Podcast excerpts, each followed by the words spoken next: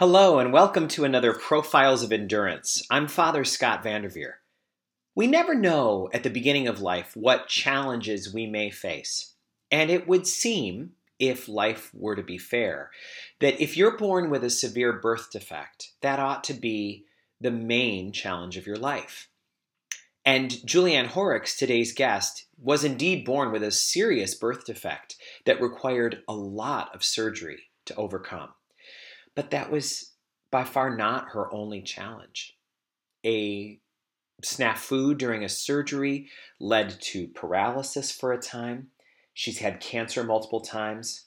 She's gone through incredible loss, both in relationships and also of loved ones to death.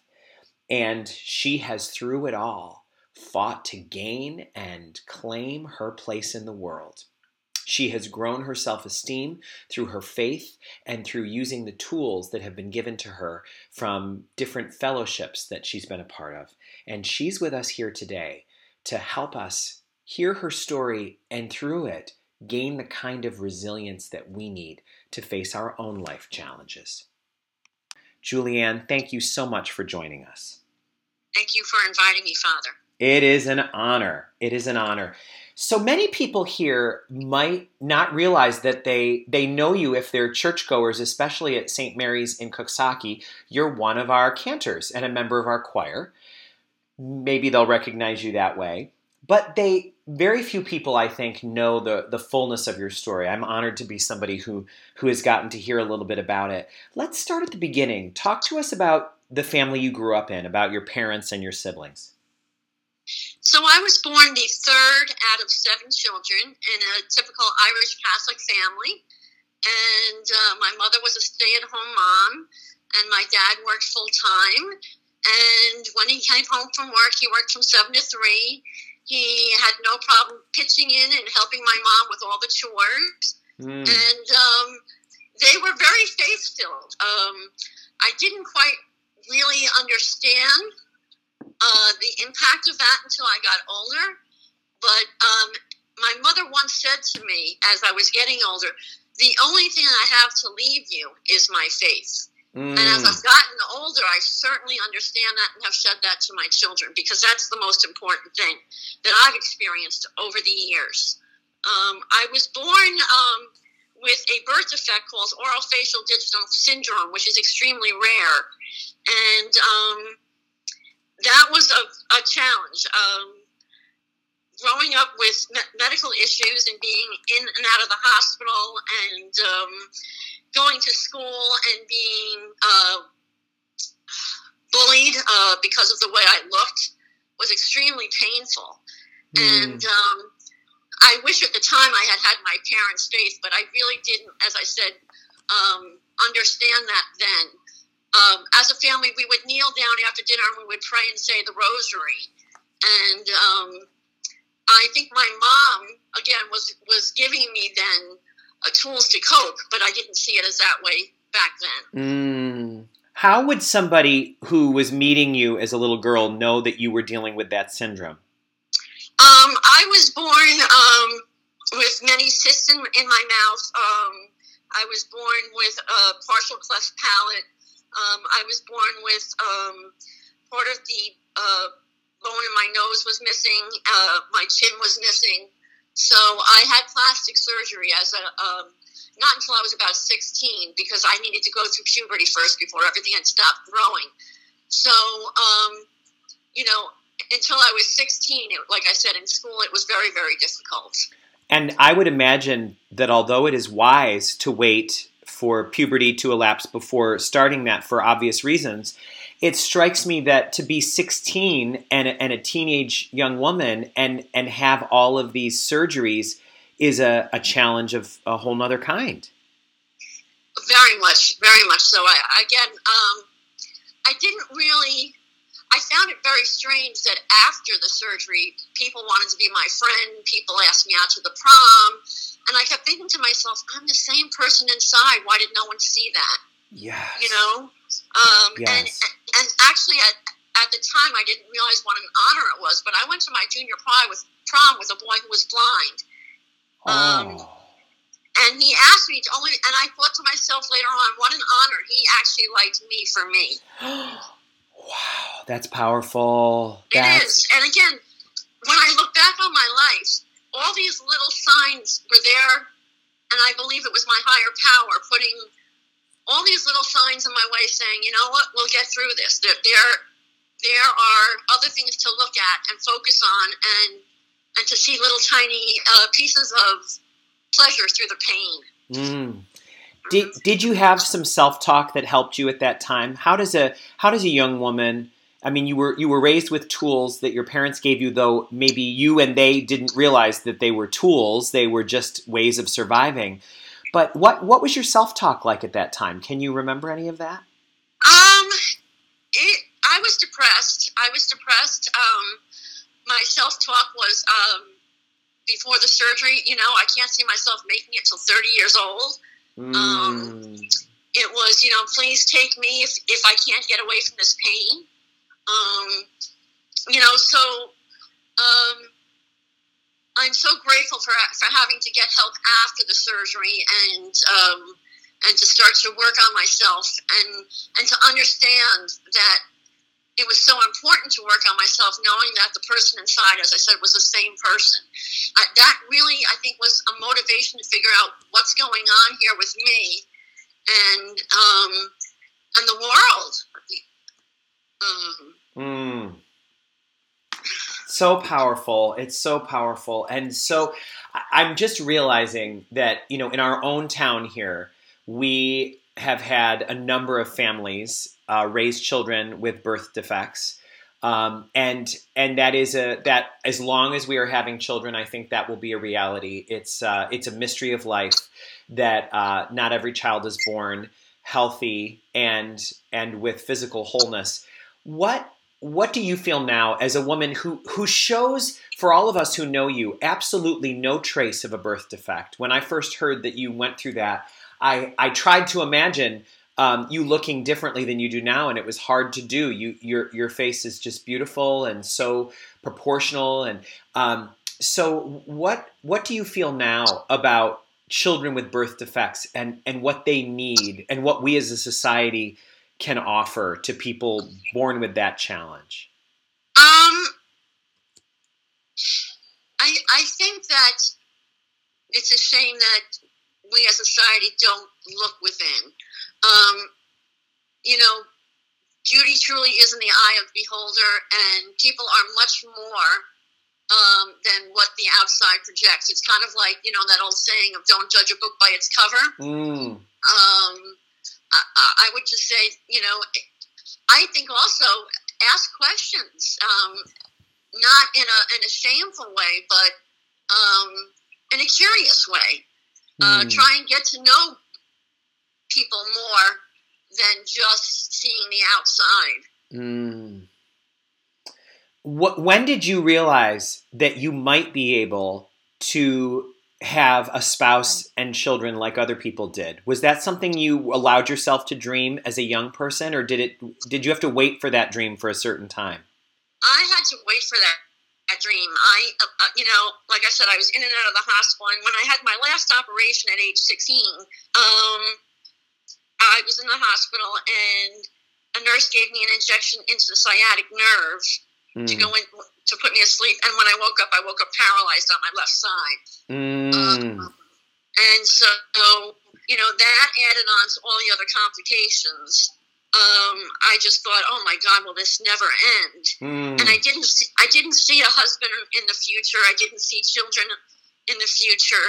Um, but eventually, I did meet a man and um, I had known him for many years. We uh, he was a very good friend of um, somebody I went to high school with, mm. and um, we met and we married, and um, I got pregnant with my daughter, uh, my first child, and when I was about six months pregnant with her, my sister, who was a nurse, um, ran into the doctor who had done some work on me as a child and he asked about how I was, and she said, "Oh, she's fine. She's married and she's pregnant."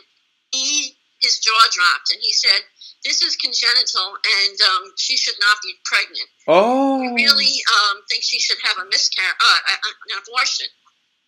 And um, as I said, I was six months pregnant at that point. And he asked her to have me come in and see him. And I went in to see him, and he did the amniocentesis and all those um, med- uh, those uh, tests to see about birth defects. And he said, you know, there's a 50 50 percent chance that this child has it. It is congenital. Um, it's lethal to males. We don't know what the sex is, but um, he said um, if you should miscarriage, it was a boy.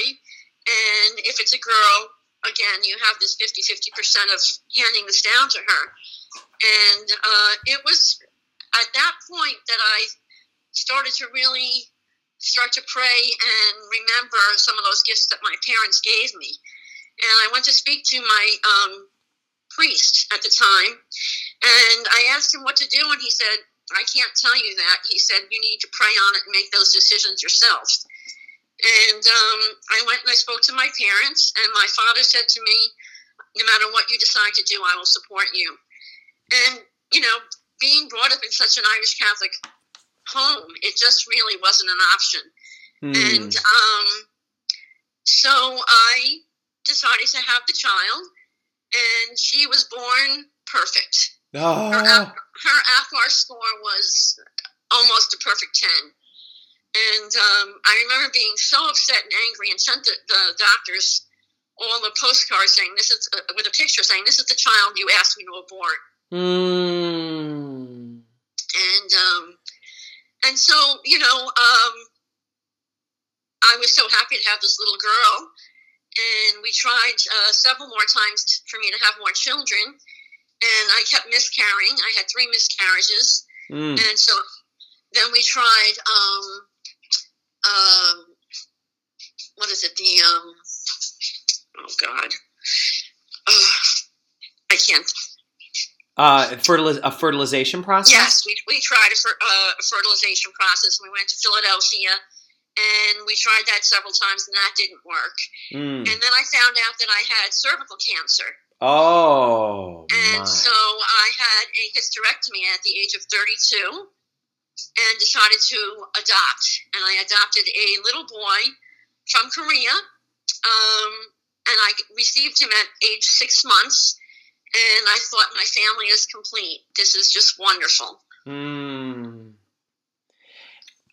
What was it like to have a child born uh, naturally and a child who was adopted whose biology was not yours? What was the what was it like having one of each experience in your family?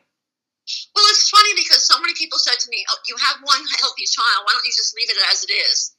And I said, You know, I don't tell anybody else how, to, how many children they should have. Ah, Um, so you know, true. um, I want another child and I'll go about it in any way possible.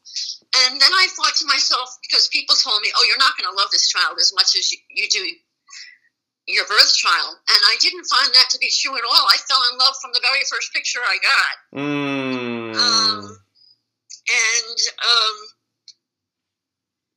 you know, again, I just think because of, of my struggles, I was so patient with this child who came with difficulties. He didn't sit up. He didn't have a lot of muscle uh, coordination, and um, I wondered whether there was something medically wrong with him. But he was just, you know, people said to me again. I went through an agency, and they said to me, "Imagine going to a totally different country with every smell and every taste being different, and every touch being different. Mm. You know, allow him his time to." And I did, and he blossomed into a beautiful little boy Mm. and um, you know i didn't to me i didn't see and it's funny because kids would say to me um, when I, I tell them that caleb's friend said he was adopted they say no he doesn't he looks just like you and, and I myself, Wonderful. children just don't see it they just don't see it they don't see color Oh. difference they don't see hair difference they don't see eye difference and it's funny because at one point my son, I wanted him to go to a very interracial school so that he wouldn't be different. And I sent him there, and there was a little Korean girl there, and her name was Young Shim. And I remember picking up from school and saying, How was school? And he said, I don't like it. I'm not going back. Mm. And I said, Why not? And he said to me, I don't like anybody there. And I said, Well, what about Young Shim? I said, She looks just like you. She's a very pretty little girl. Hmm. And I said, She has eyes like you and hair like you. And he said to me, No, she doesn't. I look just like my mom. And I realized at that point that my house didn't really have any mirrors small enough for a toddler to see. Oh. And I picked him up and went into the bathroom and I said, You know, our hair is different, our eyes are different. I said, But you're mine and I love you. Mm. And I said, You'll always be mine. And at that point, it seemed to make it a little bit easier for him to realize that you can, and I would say to him, different isn't wrong. Different isn't Oh. wrong. Different is just different. And, you know, um, the movie Tarzan came out, and that became our little film that we would watch together because of the fact that, you know, Tarzan was adopted by and loved by this gorilla who looked nothing like him. And, uh, you know, she sang that song, You'll Be in My Heart Forever, and that became our song. Oh. Um, unfortunately, I found out about when he was about age 14 um, and he got hurt on a football field that he had something called polycystic kidneys, which was part of oral facial digital syndrome that I had had. So I was born with the polycystic kidneys, and apparently he was. And when they told me this in the hospital, I said, "Oh no, no, no! You you got my file." And he said, "No, we have his file, and he has it worse than you do." The chances have got to be infinitesimal. I can't imagine. I, he was meant to be mine. He was meant to be mine. He was. He was a mother who understood intimately that struggle. Mm-hmm. Absolutely. What happens when what happens when you have a, a serious case of this polycystic kidney disease? Um, cysts form in your kidneys, and they become solidified, and they take over the function of your kidney, and eventually your kidneys fail. And so I wound up having a kidney transplant. Um, my brother would, gave me kidney, and um, I had always worried about not knowing his. I don't know, knew nothing of his family from Korea, um, and so it always worried me that you know if he needs a transplant, where will he get it? Since we didn't share biological um, g- genetics. Um, but it didn't seem to be really in the way at all until he started to get older. Um, and, um, you know, as my children got older, um, we wound up getting divorced, my husband and I. He had his own demons. And um, Mm. my son was six at the time, and my daughter was 12. And I remember my son crying uh, until he passed out on my lap, just saying, Will he still be my soccer coach? Oh. I had to say to him, I, I don't know what's going to go on from here, but just remember, mommy is your mommy, and I'll never leave you. And, Mm. um, you know, my kids grew up. Um, I realized at that point with the divorce that I had never had any education or um, I hadn't uh, never finished. I had finished probably 90% of the way an accounting degree and, um, and didn't really have any education or self esteem and hadn't really worked in a long time. And so um, I decided to go back to school. And that meant I had to start over from the uh, um, from the associate's way up to the master's. I decided to go to school for social work, and so Can we pause there for a second? Because I Yeah. just think for anyone listening, we are in awe. I mean, I'm just going through some of the things that you've shared that you were born with a birth defect, that you were paralyzed for a time on your left side from a, an anesthesia mistake, you got cancer and had to have a hysterectomy, you had a kidney transplant. Uh, because of not being able to have a second biological child, you adopted a child. You found out that child had a kidney disease. You um, were divorced. How did you keep going when you said it so beautifully? I think any of us could understand. Your self esteem had to be shot. And you must have been racked with fear because somebody with an associate's degree is is likely to expect I'm going to have a really hard time finding a job good enough to be the sole earner for these two children and myself. I was riddled with fear. Um, the house got sold uh, immediately, and I drove around in my car saying, Where are we going to live? Um, what am I going to do? And again, I wound up talking to a girlfriend of mine, and she said, Come to New Paltz. And she lived there, and she had three adopted children. Mm. And she was a social worker, and she said to me, I will help you.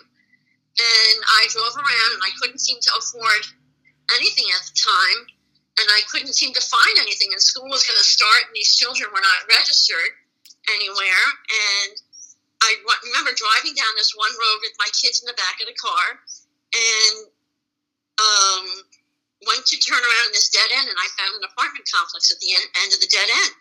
Oh. Oh. And I went in and I said, Is there a management office here that I could speak to? And they said, Oh, no, the management office isn't here. Um, and there was this one woman who was getting in her car and she was gracious to talk to me. And I said, Do you know if there's any of these apartments I said that are available? And um, she said to me, I'm moving out. She said, Oh. um, Would you like to see my apartment?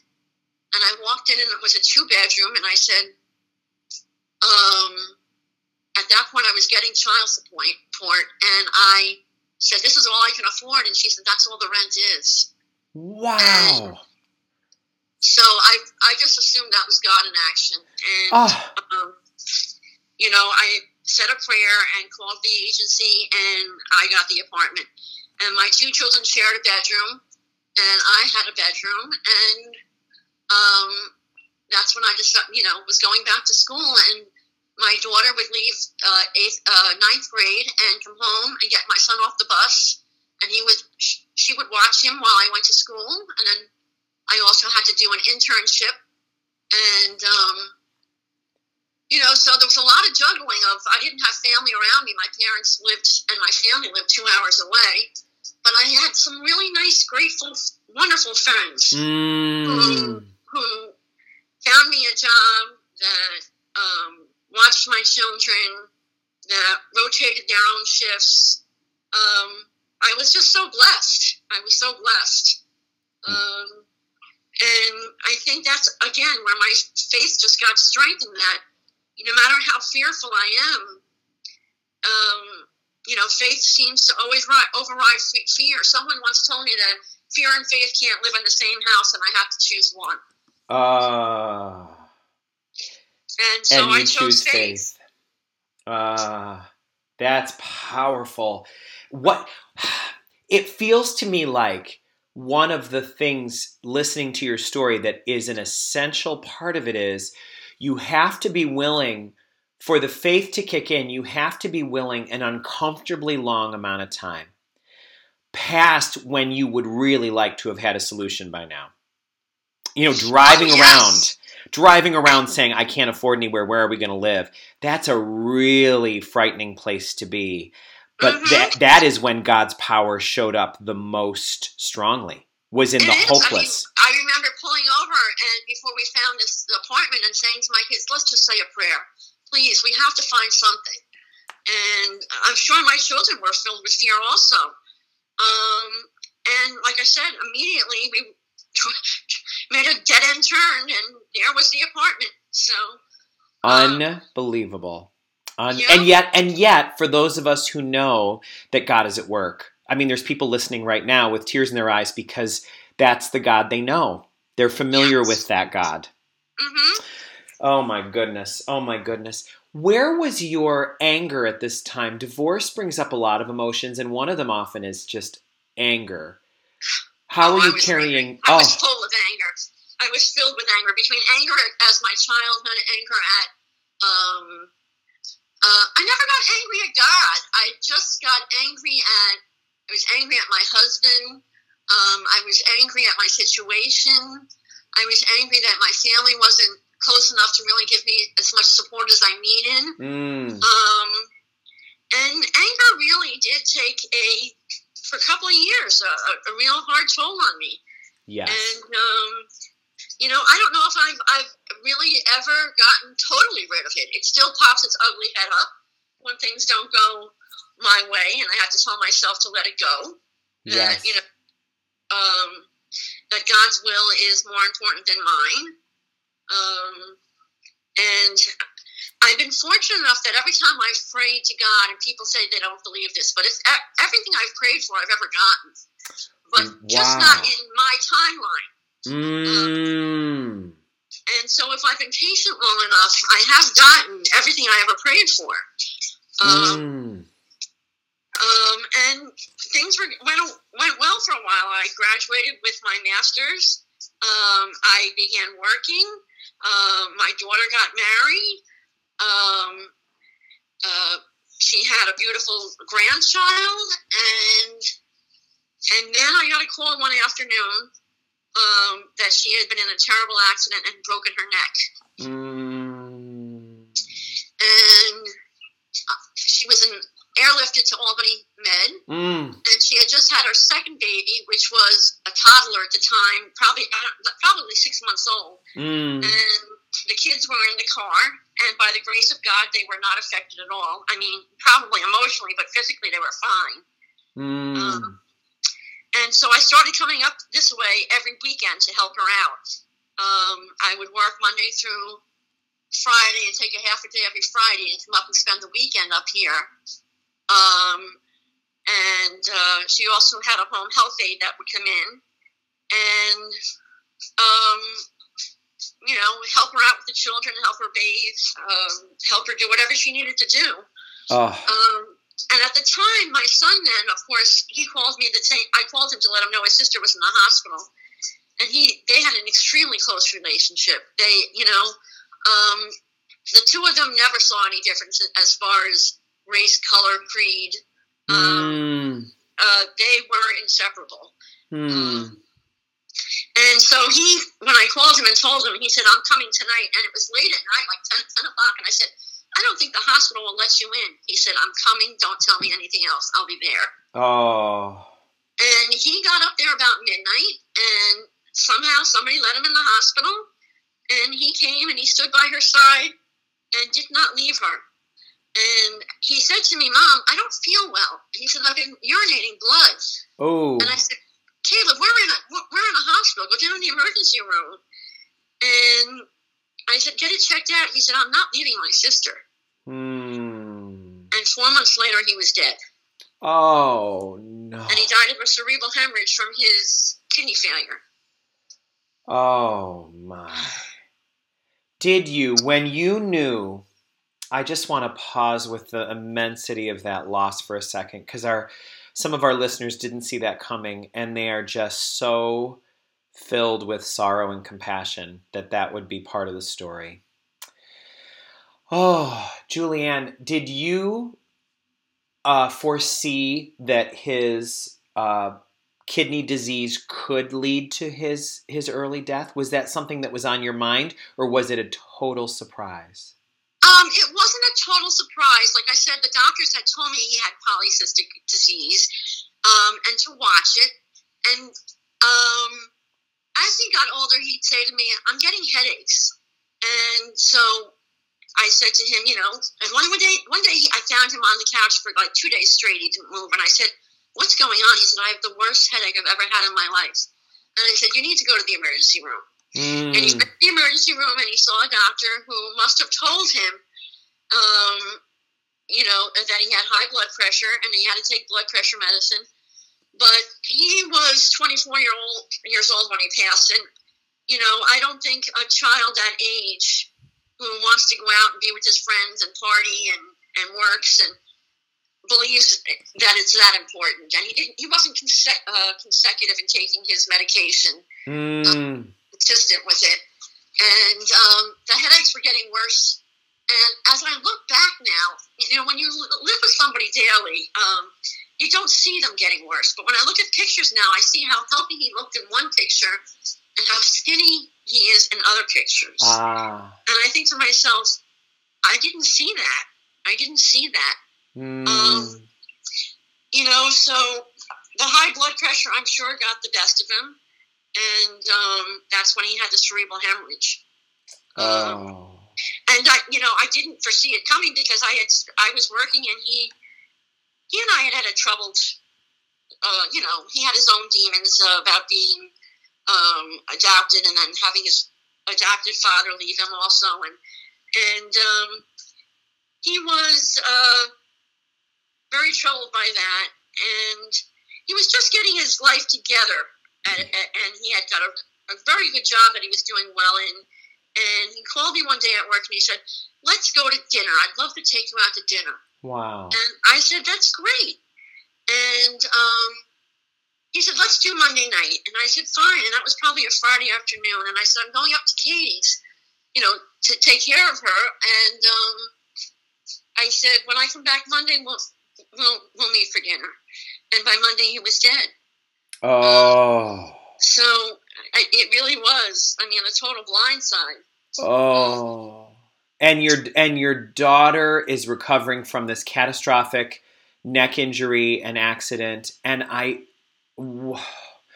it it sounds like for someone listening it sounds to us like we would imagine the walls were closing in. How did you, Um, is that was that your experience? no, you know, I don't know where this. Um, I don't know where I got. I mean, the power to accept. I had been in Al-Anon, which is a twelve-step support group, and um, gotten so many tools from them. And again, I had been involved in, in wonderful churches where I had great spiritual leaders. Hmm. and and so the support I got was immeasurable and and you know going back to my mom always saying the rosary at night I started to think about Our Lady and about how she had to watch her son die. And I remember saying to myself you know after he passed away if she can watch that and get through that who am I to be any different? Ah. and you know it's not easy. And again you know with lots of support people people taught me how to accept. And i learned that i don't have to like things to accept them just as they are and just as they aren't. Mm. and i also learned from another priest that was so wonderful in my life who, who said to me you carry your cross with grace and dignity or you're crushed under the weight of it. And so although it, it was terribly sad, and it still is terribly sad, and I don't think it will ever be a hole that's healed, Mm. but it wasn't so like traumatic that I, I couldn't get through it. Um, I allowed myself to cry. I allowed myself to be held up by friends and, and support groups. Um, I allowed myself to, um, and that was hard because I'm kind of the person that doesn't really like to accept help. Yeah. I can do it all on my own. Yeah. But that was a time when I really learned. People, you know, brought me meals and said to me, "What can I do for you?" And girlfriends came and drove me up to spiritual places that meant things for them, you know, in, in the woods, and we sat by waterfalls and just in silence. And people gave me that space to to grieve where as much as I needed. Um, Mm. so um, And you were able to recognize it for what it was. That feels huge to me. Is that you were, you will, you. I think what you said that that priest gave you was so big. We have to be willing to carry our cross with grace and dignity, or we will just be crushed by it. A cross it is by definition a crushing force. It's an obliterating force. And Mhm. we talk to us about how you carry these crosses with grace and dignity. What kind of what kind of things do you do you do or say to yourself that allow you to carry your cross with grace and dignity? Um. Well, the other thing around my son's death was, you know, he was adopted and, and given up for adoption. Um, he didn't know his biological father. His uh, adopted father did not have a great relationship with him. And so, what gave me peace was he has a heavenly father that it will be there for him 24 7 now Mm. you know, he has that. What he and it's something he's always wanted. He used to cry at night, and I mean, he he'd say to me, "I feel like a a, a cat that was thrown away in a garbage can." oh. You know, um, he at one point he got in some legal trouble. I went to to get him out of jail, and he said to me, "Is Daddy coming?" And I said, "Uh, "You know, I'm it. I'm it." Um, and um, you know, I think he finally realized that this has to be enough. And um, you know, so as far as what I did, I, I just I kept I kept doing life. Um, Yes. I didn't allow myself to wallow in it. Um, I just kind of, with every stumble, I say to myself, okay, it's a stumble, stumble, feel what you have to feel, and then go on. Um, because I can't stay stuck in it. I have other children, I have grandchildren. Mm. Um, you know, if I didn't have them, I don't know whether I would have survived through what I survived. Um, but I can't imagine leaving my other loved ones. Um, and so they gave me the strength, as, as long along with my faith, faith and support group, and um, and my friends and my family. Um, you know, so I, I I've always loved music. I've sang in choir since I'm seven years old. Mm. Um, you know, so music brings a huge um, piece of peace to me, and uh, um, staying involved. You know, working. Um, um, and when I worked, I worked with the homeless. I worked with addicts. I worked with people who had HIV.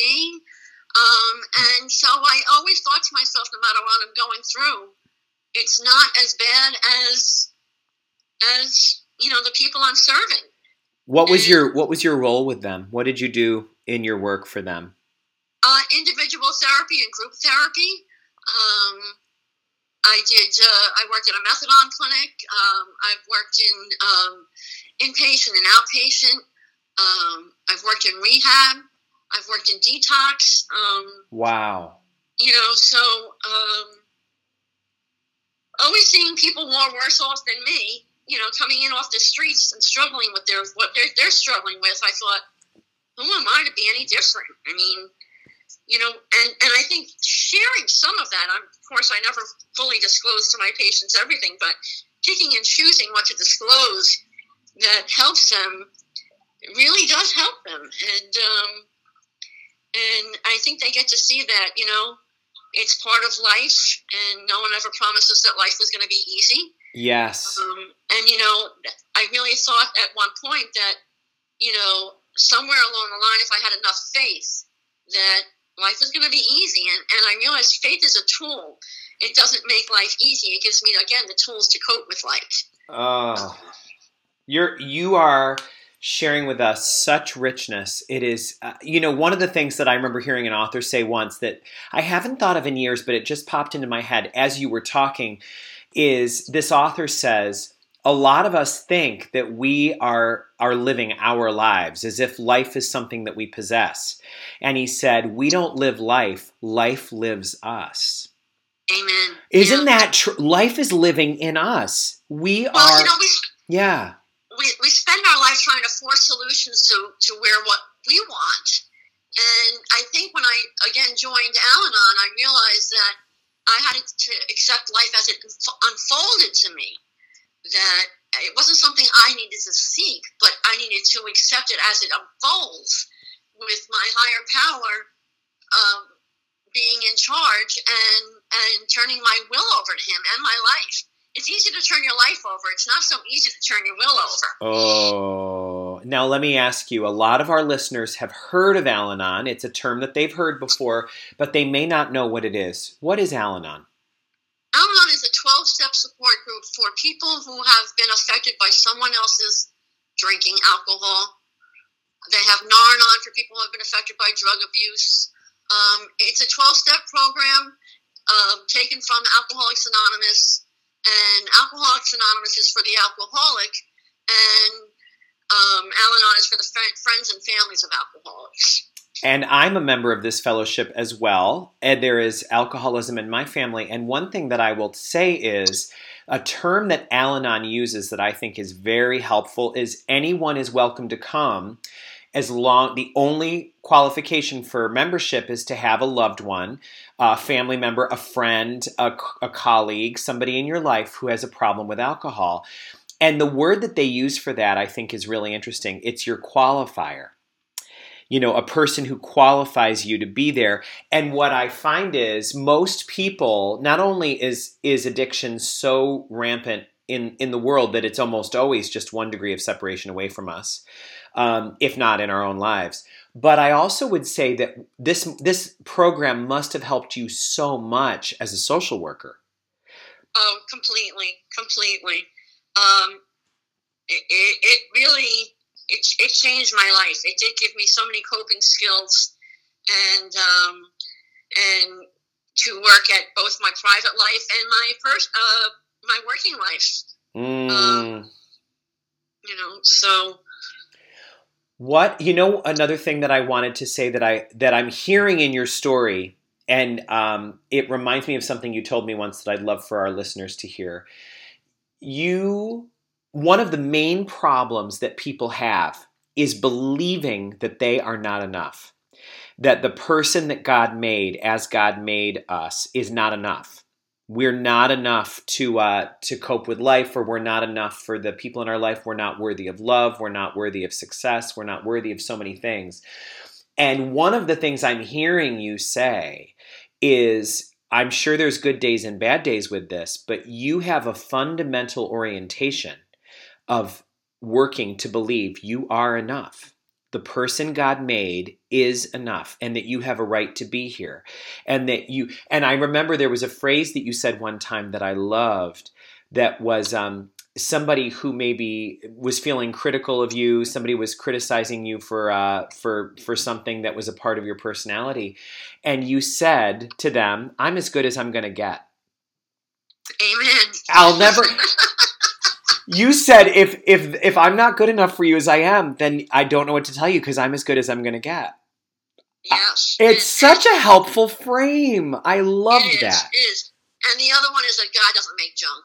Yes. You know, um, and and so I had that exact frame of mind as a child of like such shame of who I was and how I wasn't worthy and how I didn't love myself. And I entered into a marriage that way of of not feeling that way, and I'm sure that contributed to part of our divorce. Mm. Um, and and as I went through my transfer, spiritual transformation, I did be, begin to see that you know I, I am okay, and that God made me exactly the way I'm supposed to, with as many trials and tribulations. And I also learned um, through this that you know you either accept people just the way they are, with all their um, warts, Mm. or you let them go. Uh, you know, I used to think I in my marriage that if I loved someone enough that I could make them change, Mm. and I, the only person I can change is myself and my own attitudes. Mm. So That's humongous. That's It is. humongous. it is.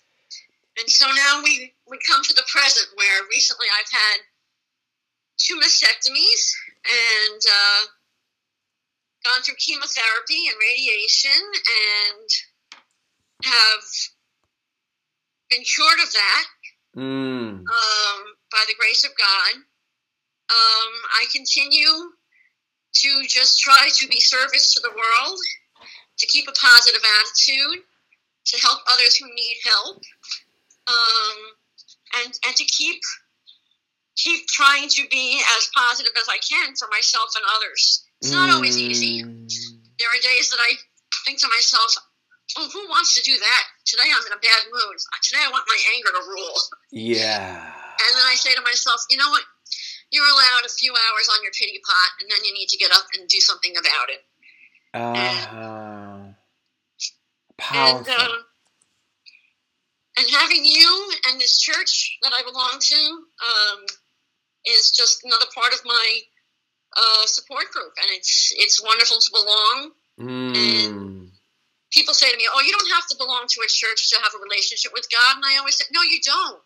But it's so nice to belong, and I think having that sense of belonging for children is so important for adults who are struggling to hear such wonderful gospels. Um, you know, that give you strength. Oh. Um, to hear you speak every Sunday, that gives me strength. Um, I'm so honored to know that. Thank you. oh, you know, um, I hope I pass down to my daughter and my grandchildren the same thing that I do not have anything left to leave them but my faith. Mm. And I pray that that's enough. Mm, I, wow, I, I believe in all my heart that it is. And you know, one, one of the things that feels very sacred about these conversations is that I hope that they will last uh, for posterity, for the the future generations. I would love for your grandsons, who are precious to us here at the church, to someday, as adults, get to hear this and say, "Wow, I really appreciated hearing that part of the story. I I'd heard, I knew my grandmother lived that way, but I didn't know." That that was I didn't know the detail of that. I mean, I just think this is such a treasure for you to be able to pass on to them such a treasure. There are a couple of questions I like to ask everyone that that sure. sits in your chair, and I'm just wondering these are these are questions that uh, affect all of us right now, and I'm wondering what your response might be. First of all, to the question. Does everything happen for a reason? Many people comfort themselves during hard times by saying, I believe this is happening for a reason. Other people say, I don't think things happen for a reason. I think they just happen and we're called to cope. What do you think? Um, I think that there has always been a divine plan for my life. Um, I know that God gives us freedom of choice. Um, but I do believe that everything happens for a reason. I, I, I you know, so many people are afraid, and I, I, know when I talk to people who are in pain or are suffering from something, um, that they have a really difficult time because they um, they say, well, what's my purpose in life? You know, like I, I have a friend who just lost a daughter, and I say to her, you had a purpose whether she was here or not. And I, mm. I, I believe that, you know, we're giving the parents we're supposed to have. Um, and I believe that each painful thing that we go through strengthens our faith. Mm. And if we didn't have pain in our life, I don't know if I'd have God in my life. Like, what, what would be the purpose to, to grab onto Him? Uh, so I do, ah. I, I, do believe that it's all predestined. Um, I think that you know, as we make our choices, God shifts the path a little. Mm. Um, but I do believe that He has a beginning and an end for us. Uh, what we do in the middle is is kind of sometimes we screw it up, sometimes we get it right. Um, but I think there's a plan. I, I, I think what you're doing is remarkable too, in that you don't take away our free will. It doesn't mean we're a marionette puppet. Oh, not at all. We get to I, do you know, what somebody, we want. Somebody once said to me when I thought that way, God is not Santa Claus. You don't write write your list and expect it to be there under the tree tomorrow. yeah, isn't it true? Oh. You know? um, I can write my list and then I have to pray and do my legwork, and the rest is up to God. Mm, mm. You said that you will allow yourself to sit on the pity pot for a little while if that's what's needed, but then you refuse to stay there. You are going to keep moving forward.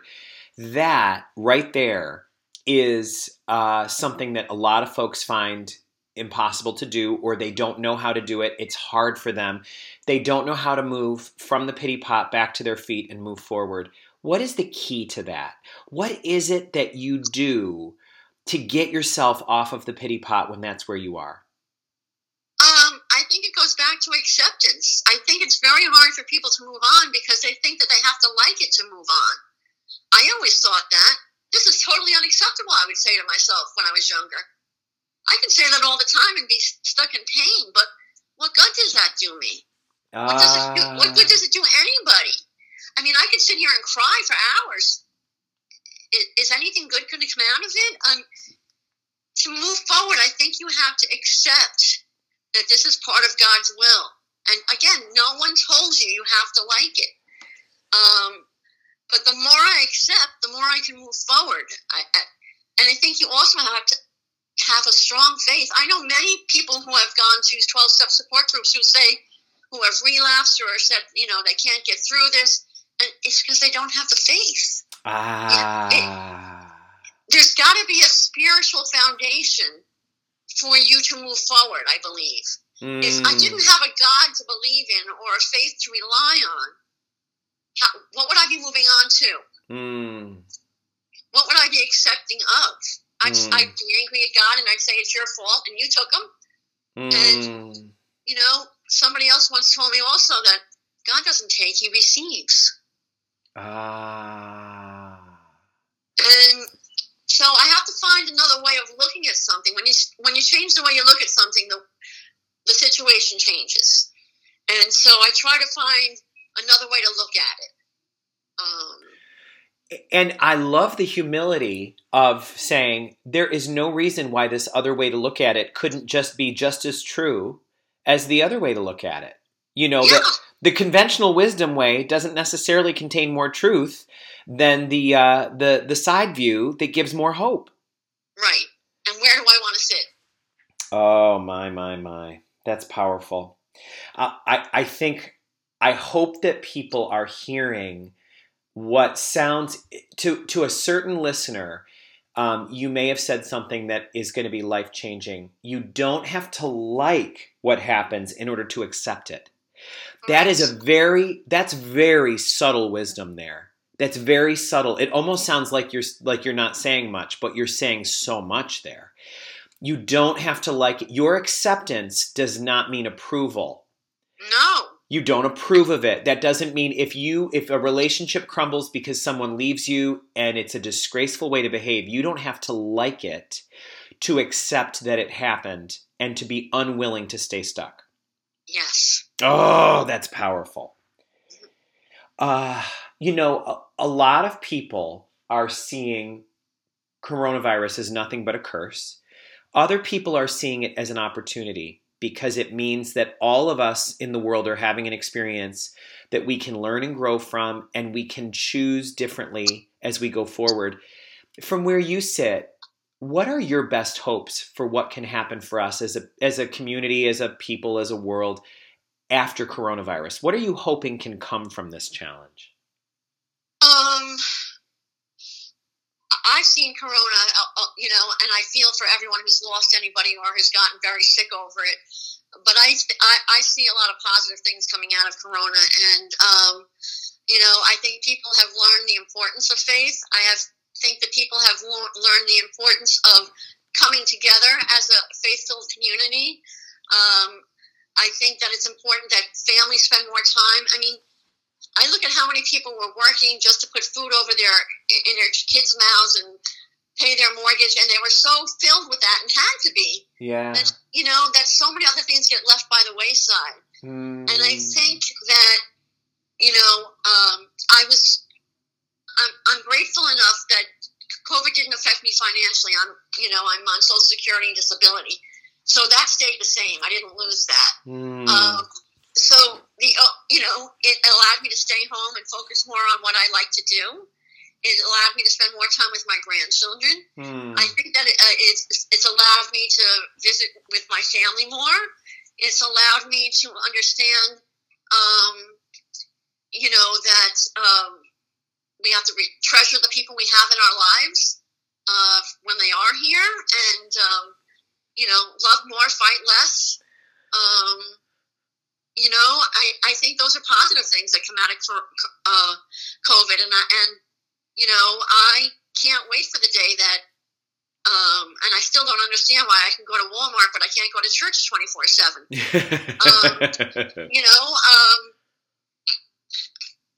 uh, you know, I, I, I, I think that it's good that we are looking towards our health and washing our hands. Uh, I laugh and I say, weren't we doing that before? Mm. Mm. You know, yeah. So, um, you know, I again, that's the great unknown. I don't know what will unfold. I trust that God is still in, in control, and um, and that you know, good things will continue to come out of it. Oh, I I I I share it with you. I share it with you. I do. I do. And I am I am grateful that um, one of the things we made a decision to do a long time ago uh, at our parish was to ignore the advice of the insurance adjusters and leave the church open every day during daylight hours. Which uh, it's a risk. It's a risk. But faith is about risk. Faith, you said, you just said, faith and fear can't live under the same roof. no, you have to choose one. Oh, so let's Before we go, I'd love to just invite the listeners to to join in a couple moments of savoring before we move on to the next thing and just enjoy what it was that from this conversation gave you hope and strength today. What was it that that you heard that is going to help you on your way forward? Um I have to remember every day that God doesn't make junk and that you know it's okay to falter as long as I don't stay down. Um, that I need to pick myself up on a daily basis, no matter what comes my way. Um, and uh, and to can you know just to continue to work on my own spirituality. I, I think that you know it was fearful for me to do this today, but you know one of my um, other sayings that I hold on to is push the comfort zone. Mm. And, uh, and I find that when I when I push it, that always helps helps me spiritually. um, it's Yeah. something I used to always say to my my patients: um, push the comfort zone to the point where they said to me, "If you ever die, that's what should be put on your your tombstone." And I'd say them, unless you're willing to get uncomfortable, nothing will ever change. And so, if you want change in your life, you have to be willing to push the comfort zone and take it, as you said, those risks and strengthen on a daily basis. Um, so that's probably the best thing I can say as far as moving forward is still accepting whatever comes my way. Um, you know, uh, I have to pray that the cancer stays in remission. I pray that that um, you know I've had enough uh, trauma in my life that I don't have any more. But whatever comes is not of my doing. So um, you know, I know that God will give me the strength to get through whatever it is. What a powerful phrase. What a powerful awareness. God will give me the strength to get through whatever comes. My grandmother had a magnet on her fridge that said, Don't be afraid of tomorrow. God is already there. Yes. And I thought, wow. Well, let me tell you some of the things that you've said that are going to go into into my notebook because I've been jotting down. Um, your mother saying to you, "The only thing I have to leave you is my faith," and you wishing that same thing for your daughter and grandchildren. Um, I, the you saying that you've gotten everything you ever prayed for, not on the schedule you wanted necessarily, but you've gotten everything you've ever prayed for. The story of you praying in desperation for an apartment and then finding yourself on a dead end road with a complex that had an apartment that happened to be at your price range. Um, you telling your children that different isn't wrong. Different isn't wrong. Um, the fact that you didn't realize your parents were giving you tools with those faith practices as a child, but that later you realized that was a tool in your toolbox. Um, fear and faith not living under the same roof. Uh, us not living our lives but life living us and and the one that you heard me just say i just am amazed by you don't have to like it to accept it and move on Yeah. wow all right everybody let's admit this was a this was rich this was like pumpkin cheesecake with truffle oil i julianne I have a I have a pumpkin cheesecake in the refrigerator if you'd like to come over and have it. Don't mind if I do. Don't mind if I do.